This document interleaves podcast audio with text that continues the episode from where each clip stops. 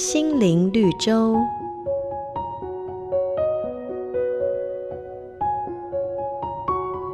有个年轻人每天上山砍柴，他非常努力的工作，希望有朝一日能够成功，所以即便别人停下来休息，他依旧勤奋的砍柴，不到天黑不罢休。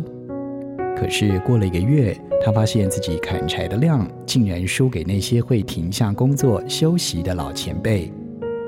年轻人百思不得其解，于是向前辈请教。当前辈们听了年轻人的困惑之后，不禁笑着说：傻小子，你一直砍柴，却从不停下来把刀磨砺，没有锋利的刀刃，砍柴的速度当然也会跟着受影响啊。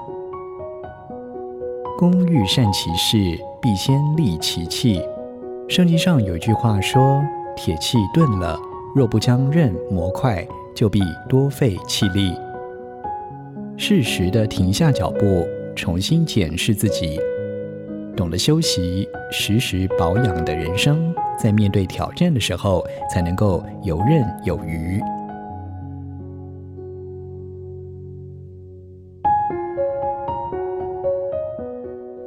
本节目由好家庭联播网、台北 Bravo F M 九一点三、台中古典音乐台 F M 九七点七制作播出。瑞元银楼与您共享丰富心灵的全员之旅。